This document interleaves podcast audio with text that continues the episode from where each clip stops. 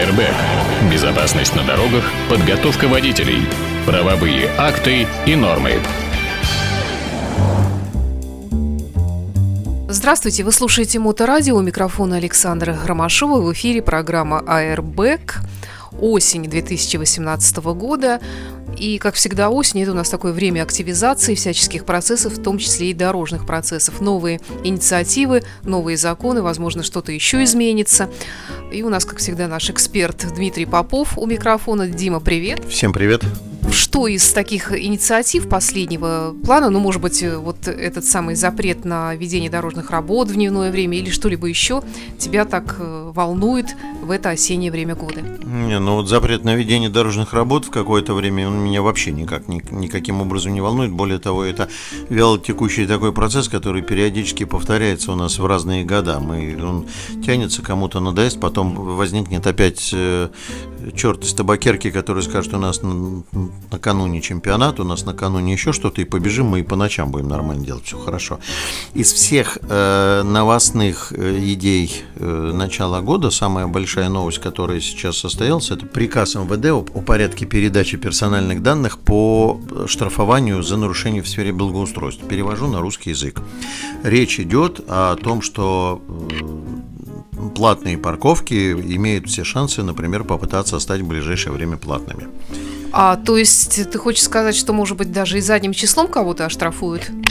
Ну, речь не идет о заднем числе, но существует срок давности по нарушениям такого рода, он составляет два месяца, поэтому если говорить о том, что там где-то с 25 октября начинает вступать в действие этот приказ, то, соответственно, все, кто после 25 августа ставили автомобиль в платной парковке или в платной зоне и не э, оплачивали эту платную парковку, они все хором имеют шанс получить, соответственно, большие грандиозные штрафы. Имеют ли? Вот вопрос. То есть, ну, они все хором имеют штрафы, ура, одобряем, сдавайте вперед и так так далее, так далее, так далее. Начинаем копать вглубь, выясняете, что нет.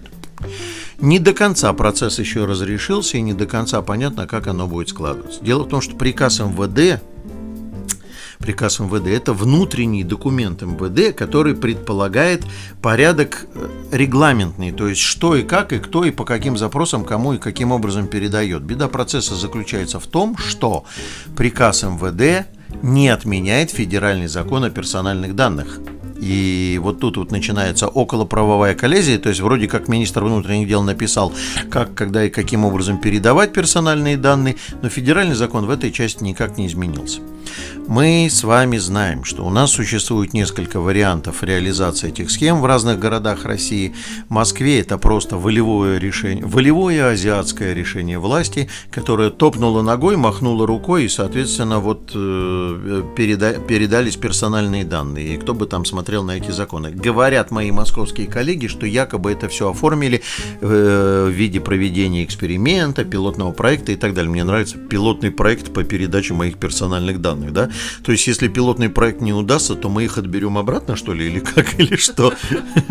Типа дали подержать и забрали обратно. Есть славный город Казань, который реализует схему, которая называется ручным обменом. То есть, вроде как закон запрещает передавать базы в виде электронных баз.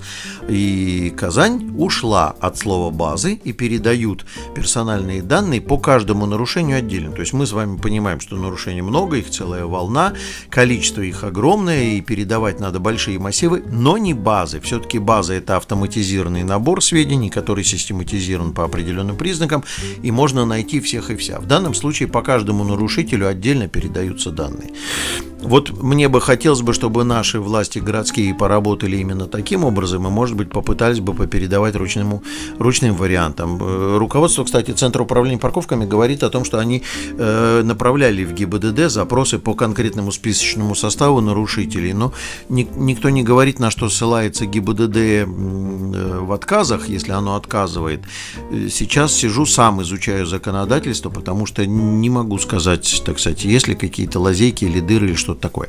И мы знаем, что депутаты э, Государственной Думы от Санкт-Петербурга и Законодательное собрание Санкт-Петербурга вышли с законодательной инициативой, которая предполагает внесение изменений, соответственно, в различного рода э, нормативно-правовые акты, которые позволят как раз передавать персональные данные. Что в этой связи меня не радует? Airbag. Airbag все-таки продолжаю настаивать на том, что я э, все-таки каким-то образом дифференцирую людей в погонах и людей без погон, и людей, которые никогда погоны не носили, и людей, которые шугаются погон. И что я имею в виду? Все-таки человек, который приносил какую-то присягу, а я напомню, что все сотрудники органов внутренних дел присягу какую-то приносили, обременен какой-то служебно-должностной ответственностью. И э, мы следим за его движением по жизненной лестнице, более пристально следим. У него огромное количество допусков, зачетов и всего-всего-всего-всего он все-таки более ответственно относится к той служебной тайне, которая попадает к нему в лапы. В отличие от дяди Васи из соседнего двора, который устроился на работу, вот чувствуешь разницу какая? Один давал присягу и служит, и за ним следит отдел кадров и куча начальников, и дядя Вася, который устроился на работу инспектором Центра управления парковок или каким-то сотрудником государственного учреждения, которого проверили на наличие рук и ног, и, так сказать, здоров и хорошо, и он никаких присяг не давал, никому ни о чем не подписывался, и, в общем, не очень рискует какой-то. Отдавать в электронном виде, в виде баз, информацию о том, у кого какой автомобиль, кто где находится, мне кажется, не очень целесообразно. Во всяком случае, небезопасно. Э, придумало бы государство какой-нибудь другой механизм, поскольку органы внутренних дел могут быть привлечены, и мы, читая кодекс, видим, что они в каких-то случаях участвуют, в том числе и в соблюдении, в отслеживании нарушений законов в сфере благоустройства. То есть, э, ну вот, например, если ты идешь по городу и бросаешь бумажку мимо урны, то ты загрязняешь территорию, на эту тему есть статья, на самом деле только ее никто не администрирует, и тебя обычный полицейский может задержать и оштрафовать, и составить протокол, и это может быть реализовано, и он как э, субъект этого административного административного процесса в законодательстве прописан.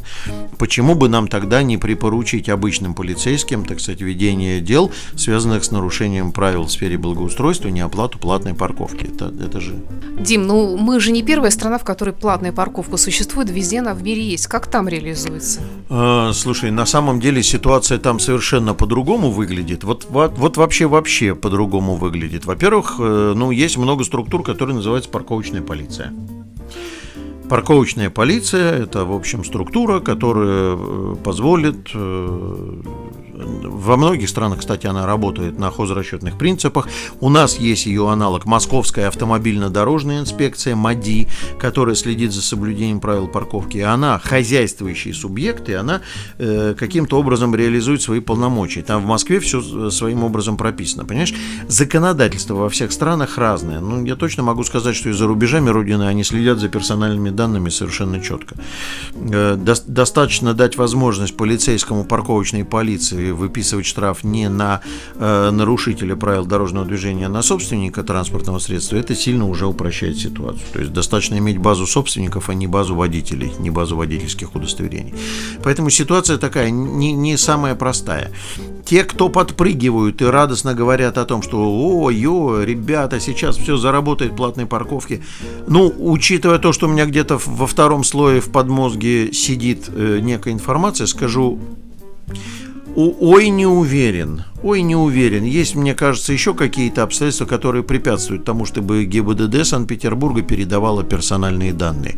Это может быть на основе каких-то личных отношений. Это может быть на основе просто нежелания передавать персональные данные, чтобы не вводились в зоны платной парковки это может быть нахождение еще каких-то лазеек. Вот сейчас вот буду сидеть, изучать законодательство для того, чтобы свести его едино, Кодекс об административных правонарушениях, 273 в сфере благоустройства и, соответственно, какой он там, 152 или какой, о персональных данных.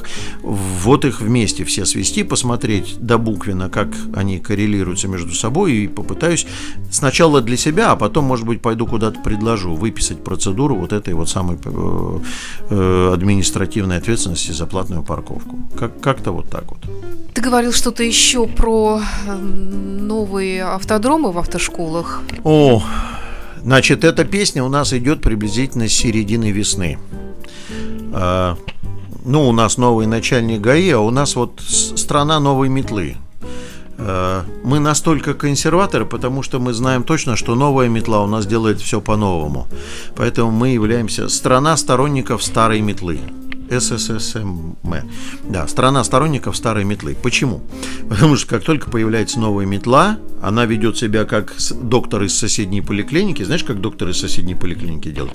Ну, казалось бы, одна болезнь, методики лечения приблизительно одинаковые, да, но медицина, она настолько авторитарна и настолько креативна одновременно, что когда ты со своей болячкой, полечившись у одного доктора, приходишь к другому, тот скидывает руки и говорит, боже мой, кто вас так лечил? Я теперь не знаю, как вас спасать.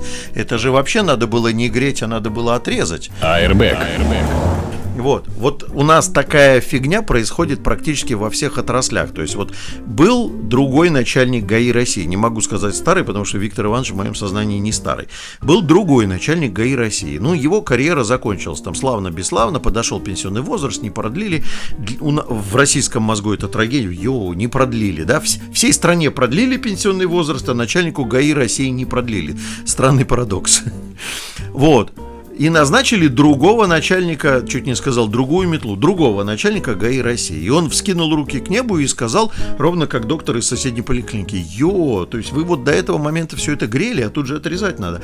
И вышел с интересным предложением по поводу автошкол. Ну, как интересным, я тут вот, кто не видит, я коллегам показываю кавычки. А он говорит, а зачем нам нужны эти закрытые площадки автодрома, на которых там все ездят змейку, параллельную парковку, задним ходом в гараж? Ну, я не очень давно занимаюсь как бы подготовкой водителей, 16 лет, еще как бы, еще как бы не очень опытен в этом деле. Но когда пришли эти площадки автодромы, я для себя четко ощутил, что э, людей стало сложнее готовить, в том числе и потому, что требования очень формализованные, и вот их как-то объехать, эти фигурки, просто так не удастся на хромой козе. Надо, надо научать. С другой стороны, я посмотрел, до какой степени мы плохо готовим людей, если на финише перед экзаменом, тогда это было 32 часа, он не может припарковать автомобиль задним ходом. У меня, как у человека, который занимается автошкольным делом давно, вот сомнений нету по поводу того, что вот это самое фигурное вождение на автодроме, оно должно быть. Каждый, некоторые говорят, вот, надо проверять больше в условиях города. Друзья мои, ну давайте, давайте поставим два автомобиля Майбаха и будем между ними проверять в условиях города параллельную парковку. Зачем мы будем испытывать судьбу, получится или нет, и еще будем искать место, где это сделать. При том, что эти, нужны ли эти навыки практически? Вот давай, давай порассуждаем практический приклад. Значит, заезд на эстакаду, начало движения на подъеме. Ну, не мне вам рассказывать, что на мосту в пробке каждую секунду ты начинаешь движение на подъеме. А, разворот в три приема. Вообще даже вопросов нету, да? Как только приехал на узкую улочку верности и решил развернуться, то ты должен уметь быстро крутить руль в ограниченном пространстве и развернуться. Параллельная парковка. Вопросов нету. Только что мы поговорили про платные парковки, а там все нарезано в плотники без зон всяких для выравнивания автомобилей. И только задним ходом параллельно может туда загнать. Пока что, кстати, мы там вот хотите посмеяться, приезжайте в центральную часть города, посмотрите, как люди паркуются на параллельной парковке. Там даже вот, вот не надо специально подстраивать ситуацию, чтобы снять сюжет о том, как плохо учат в автошколах. Там народ за 8 ходов, это если быстро, там за 12 ходов загоняет автомобиль в то время как габарит 3, там, 6 э, метров должен позволять практически любой автомобиль э, уложить туда в парковочное место за один ход. Ответ простой, не научили. А что еще значит? Ну, это э, фигура, которая специально по заявкам женщин-водителей заезд задним ходом в гараж, да? Приезжаем на парковку любого гипермаркета, и там это делается, так? Еще у нас змейка. Говорят, змейка не находит аналогов. Да, змейка аналогов не находит, но но э, змейка э, интегрирует ошибку которую человек закладывает при построении траектории. Например, он неправильно видит габариты вперед, не смотрит пространственно, смотрит на углы. И траекторию стро- строит неправильно. Это частая вещь, когда руль перекручивают. И вот за один поворот мы можем это не увидеть. Там успеет, отыграет. А когда у него несколько поворотов туда-сюда, на каждом вираже ошибка его становится все больше, все больше, все больше. И он в четвертый вираж уже не попадает. И мы увидели, что он неправильно маневрирует. Дим, ты меня в комплексы вгоняешь, потому что я тоже руль перекручиваю заканчиваю, э, задом я плохо заезжаю, паркуюсь параллельно 8 приемов. Я, право, сударыня, не знаю, как вы заезжаете задом, меня больше интересует, как задним ходом. Не надо придираться к словам, все, все, все прекрасно поняли, о чем я. В, в ГАИ одного района один инспектор, желая мне показать, как плохо учат учеников в автошколах, подкинул объяснение человека, попавшего в ДТП, где написано, в этот момент водитель «Газели» начал движение задом. Я говорю, что не так? Он говорит, ну я у него спросил, уважаемый, не могли вы показать, какие движения задом начал водитель «Газели». Но, тем не менее, нет, какие комплексы, Саш? Я знаю, что ты ездишь хорошо, прилично ездишь, и периодически выкладываешь ВКонтакте фотографии припаркованного тобой твоего автомобиля во дворе на юго-западе. Я знаю, я приезжаю иногда проверить, припарковано или не припарковано, все нормально. И есть там, там новый элемент, кстати, недавно появился, то есть мы же недавно усложняли площадку, там появился элемент такой маневрирования под прямыми углами, который в точности повторяет сложную ситуацию, когда вы ползете по двору. Все это надо делать на время, все это надо делать умело, все это надо делать с однократным включением передач заднего хода. И вот все эти фигуры, они четко описаны, и ни за какие ковришки, ни за какие деньги конус не устоит, если ты на него наедешь. Ну, он будет раздавлен, это будет видно на камере. Конечно, это создает трудности для тех, кто проплатил денежков и хочет, значит, получить результат независимо от того, знает он количество педалей в своем автомобиле или не знает. Вот. На этом фоне, на этом фоне позиция генерала Черникова о том, что надо отменить эти самые автодромы, вы, надо бы проверить, кто у него друзья, если он в соцсетях, потому что я так допускаю мысль, что у него в друзьях директора всех тех недобросовестных автошкол, которые торгуют водительскими удостоверениями, потому что только, так сказать, в хмельном угаре друж, дружеской беседы можно сгенерировать такую инициативу. То есть мир автошкольный сейчас раскололся на две половинки. Меня безумно радует и восхищает. Про вторую половинку, которая говорит, да, да, конечно, надо отказаться от автодромов, больше в условиях реального движения в городе. Чушь полная, не будет больше в условиях реального движения в городе. Просто появится возможность более обоснованно брать деньги. Это, то ли там ручеек этот пересыхает, они там наверху начинают замечать, что как бы это пошел покупать очередной iPhone и пересчитывал деньги в кармане, вел себя как дурак, да? То ли что? Ну, что-то должно быть, что должно им поспособствовать. Давай-ка сгенерируем идею, которая создаст предпосылки для левокоррупционных поставок, значит, водительских удостоверений в народные ряды.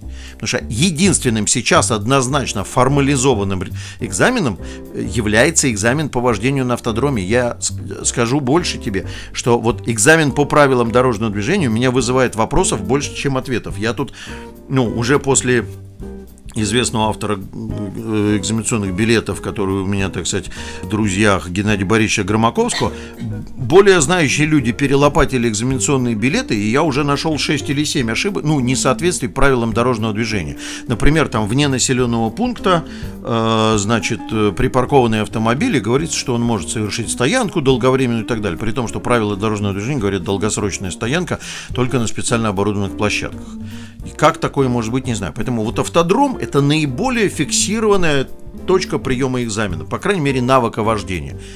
Говорить о том, что давайте отменим автодром, может только сумасшедший. Airbag.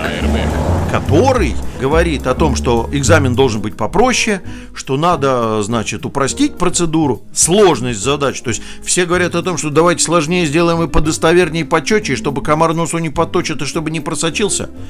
И тут вдруг начальник ГАИ говорит, нет, что-то какой-то сложный экзамен мы принимаем, там, блин. А в Америке вообще там простой-простой экзамен. В Америке живут американцы.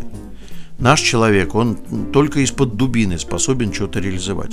Я вот это не понимаю. Я нахожусь на позициях той половины автошкол, как ни странно, половина автошкол, в том числе и те, которые находятся в коррупционной там цепи, я начинаю про них думать хорошо. Я начинаю про коррупционные автошколы думать хорошо, потому что они поддержали сохранение автодрома. Я для себя думаю, что у людей совесть есть, и они просто понимают, что это сейчас начнется вакханалия беспредела, и мы, так сказать, поперек стратегии, которые приняты принято безопасности дорожного движения, начнем отпускать на дорогу, я даже выпускать не могу сказать, начнем отпускать на дорогу сгустки необученных дебилов это я про возможные варианты развития сюжета с водителями.